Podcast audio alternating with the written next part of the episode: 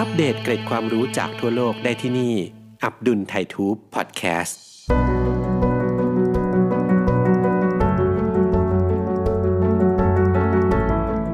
สำหรับนักวิทยาศาสตร์แล้ว การทำการทดลองกับตัวเองในสิ่งที่กำลังค้นคว้าวิจัยอยู่ นับเป็นสิ่งที่กล้าหาญเป็นอย่างมาก บางรายผลที่ได้ก็คุ้มค่าทำให้ได้รับการยอมรับ แต่บางรายก็ต้องมาเสียชีวิต เพราะจากการทดลองของตนเอง อับดุลไทยทูบจึงขอรวบรวมเอา 6 นักวิทยาศาสตร์ที่ยอมเสี่ยงชีวิตใช้ตัวเองเป็นหนูทดลองมาฝากกัน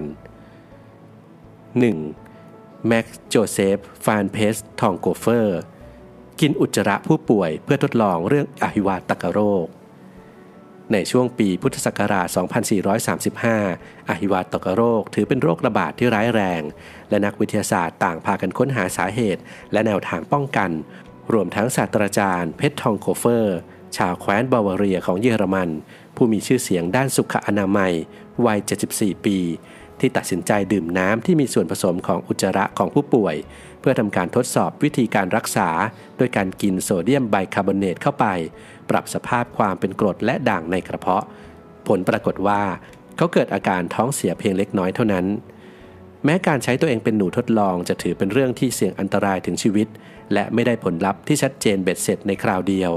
แต่การกระทำของเพทเทนโคเฟอร์ ได้รับการยกย่องเป็นอย่างมากถึงความทุ่มเทเสียสละ และมีลูกศิษย์ของเขาอีกไม่น้อย เดินตามรอยทำการทดลองด้วยวิธีเดียวกัน 2. เจมส์แคร์โรลและเจสซี่วิลเลียมลาเซียร์ ทดลองให้ยุงที่เป็นพาหะไข้เหลืองกัดจนเสียชีวิต เจมส์แคร์โรลและเจสซี่วิลเลียมลาเซียร์ เป็นคุณหมอทหารในสังกัดกองทัพบกสหรัฐ ซึ่งอยู่ในคณะนักวิจัยเรื่องการระบาดของไข้เหลือง โดยมีคุณหมอชาวคิวบา ได้เริ่มต้นศึกษามาก่อนหน้านี้แล้วว่า ไข้เหลืองหรือโรคติดเชื้อไวรัสเฉียบพลันที่พบมากในทวีปแอฟริกาและอเมริกาใต้ สามารถติดต่อถึงกันได้ โดยมียุงลายเป็นพาหะ ไม่ใช่จากการสัมผัสผู้ป่วย นักวิจัยจากสหรัฐได้มาสารต่อทฤษฎีนี้ โดยทดลองนำยุงลายที่ติดเชื้อมากัดตนเอง ผลปรากฏว่า คุณหมอลาเซียเสียชีวิตลงภายในเวลาไม่ถึง 1 เดือน ส่วนคุณหมอแคโรได้รับการรักษาได้ทัน มีชีวิตต่อมาอีก 7 ปี ก่อนที่จะเสียชีวิตด้วยเชื้อจากไข้เหลืองเช่นกัน และปัจจุบันมีการคิดค้นวัคซีนเพื่อป้องกันโรคนี้ได้แล้ว 3. อีวานโอนีลเคนศัลยแพทย์ผู้ผ่าตัดตัวเองเป็นคนแรก อีวานโอนีลเคน เป็นหมอผ่าตัดชาวอเมริกัน เจ้าของโรงพยาบาลในเพนซิลเวเนีย เขาผ่าตัดตัวเองทั้งหมด 3 ครั้ง ครั้งแรกเขาตัดนิ้วของตัวเองที่ติดเชื้อออกเมื่อตอนอายุได้ 58 ปี หรือพุทธศักราช 2462 แต่ที่เป็นที่ฮือฮาอย่างมาก คือในอีก 2 ปีต่อมา เขาผ่าตัดไส้ติ่งของตัวเองแน่นอนว่ามีพยาบาลห้อมล้อมมากมาย รวมทั้งมีกระจกหลายบาน เป็นผู้ช่วยสำคัญที่เอาไว้ใช้ส่องกล้องมาที่ท้องของตนเอง การผ่าตัดตัวเองนี้ เคนทำไปเพื่อทดสอบปฏิกิริยาของยาชาที่นำมาใช้ใหม่แทนตัวที่ใช้กันอยู่เดิม ว่าจะได้ผลเป็นอย่างไร ผู้ป่วยจะสามารถทนต่ออาการเจ็บปวดได้มากน้อยแค่ไหน และมีผลข้างเคียงหรือไม่ เคนยังคงผ่าตัดตัวเองเป็นครั้งที่ 3 ด้วยการผ่าตัดไส้เลื่อนเมื่ออายุ 70 ปี โดยใช้เวลา 55 นาที และจากนั้นเขาสามารถกลับมาทำงานได้ทันทีหลังการผ่าตัดผ่านพ้นไป 36 ชั่วโมง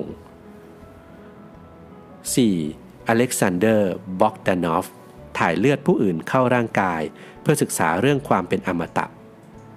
อเล็กซานเดอร์บ็อกดานอฟเป็นทั้งคุณหมอนักวิทยาศาสตร์ และนักเขียนที่มีชื่อเสียงโด่งดังอย่างมากในรัสเซียหนึ่งในเรื่องที่เขาสนใจศึกษา คือการคงความเยาว์วัยด้วยการถ่ายเลือด ในปีพุทธศักราช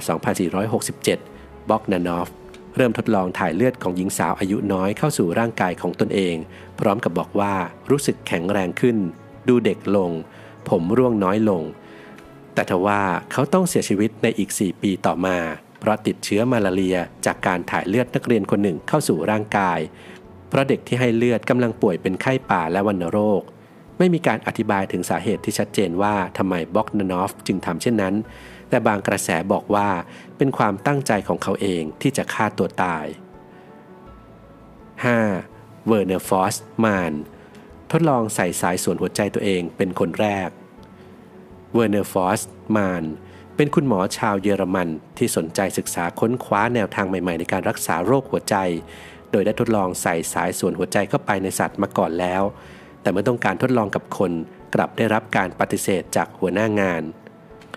ฟอสมานจึงตัดสินใจทดลองกับตัวเอง โดยใส่ท่อสวนเข้าไปทางเส้นเลือดใหญ่ที่แขน ซึ่งเชื่อมต่อกับหัวใจ แล้วเดินไปให้แผนกรังสีวิทยาเอ็กซเรย์ไว้เป็นหลักฐาน ปรากฏว่าฟอสมันถูกทางโรงพยาบาลไล่ออกในเวลาต่อมา เพราะฝ่าฝืนคำสั่ง และทำให้เขาต้องหันไปศึกษาด้านระบบทางเดินปัสสาวะแทนอย่างไรก็ตามการทดลองนี้ ถือเป็นการปฏิวัติการรักษาโรคหัวใจครั้งใหญ่ของวงการแพทย์ มีผู้นำวิธีการนี้ไปพัฒนาสู่การรักษาโรคหัวใจที่ซับซ้อน จนได้รับรางวัลโนเบลในที่สุด